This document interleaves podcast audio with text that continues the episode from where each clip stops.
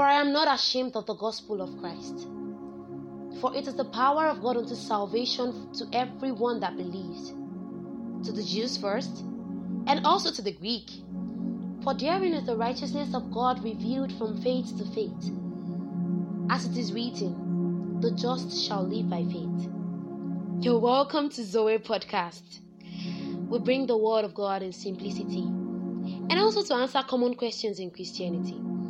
Zoe is the life of Christ. And in this first episode, we'll be talking about the gospel as it is an important foundation to lay in all kingdom topics.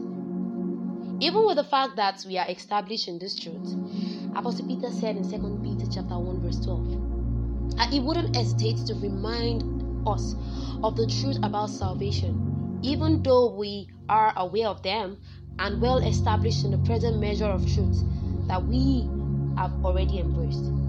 And also in fulfilling God's plan and purpose for our lives, we must constantly put ourselves in remembrance of all these things that we have received and we have learned.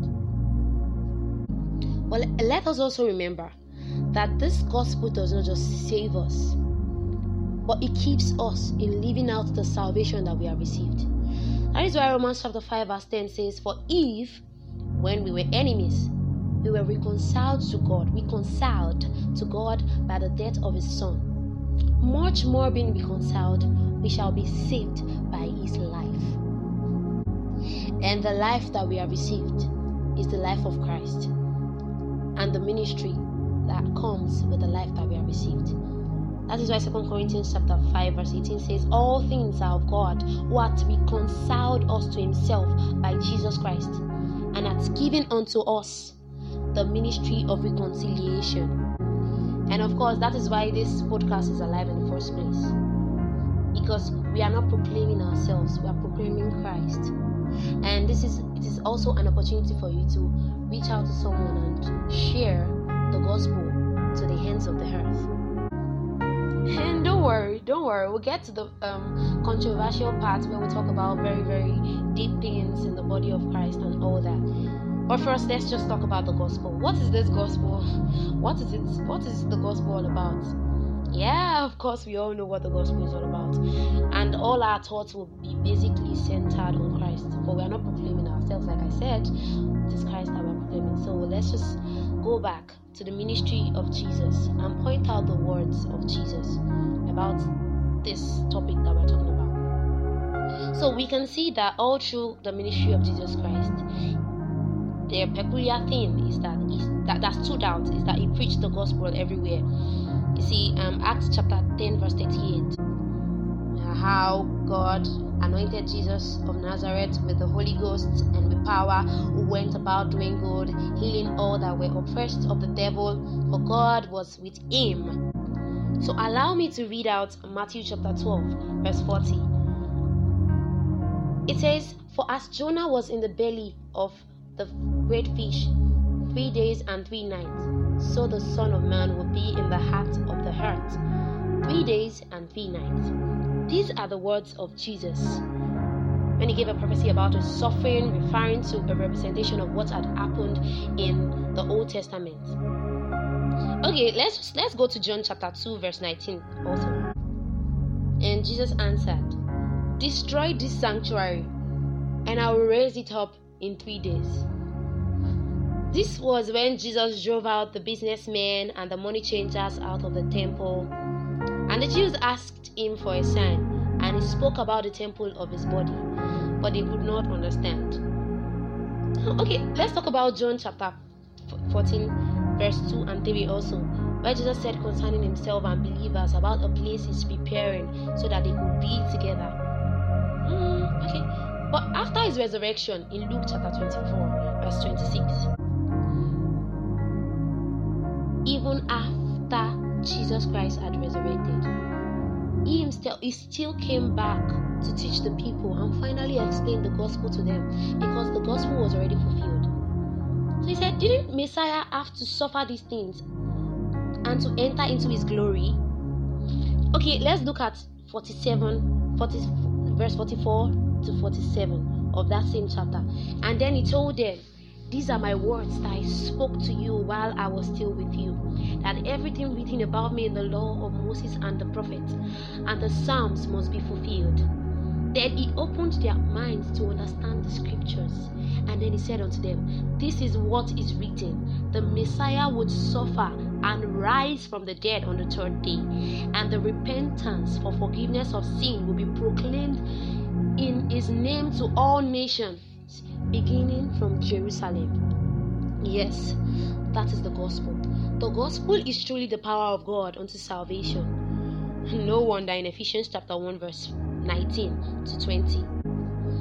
Apostle Paul wrote to the Ephesians and said, and the and what is the immeasurable greatness of his power to usward who believe according to the working of his vast strength he demonstrated this power in messiah by raising him from the dead and seating him at his right hand in the heaven and this gospel brings salvation to every man that believes without work but by believing and confessing Okay, so let's just quickly just sum it up and really understand. Let's just read from what Apostle Paul wrote to the Corinthians in the 15th chapter of the first epistle.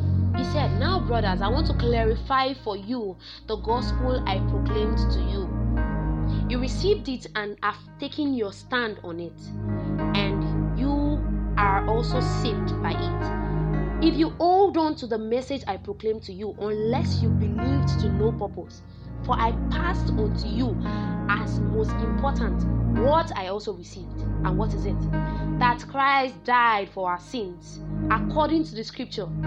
He was buried, he was raised on the third day according to the scripture. Hallelujah. So that is the gospel. Yeah, the gospel of our salvation that Christ died, he was buried, and he rose again on the third day. And all this he did for man. John 3:16 that for God so loved the world that he gave his only begotten son for those who believe that he should not perish but have an everlasting life.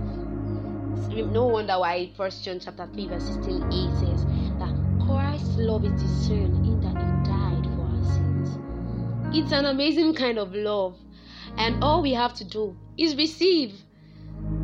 That is why Romans chapter 10 verse 8. I'll start from I'll start the reading from 8. It says, on the contrary, what does it say? The message is near you in your mouth. The message that was just proclaimed, that will just explain to you, that I just explained to you now, is in your mouth and in your heart. That the message of faith that we proclaim. If you confess with your mouth Jesus is Lord and believe in your heart that God raised him from the dead, you will be saved.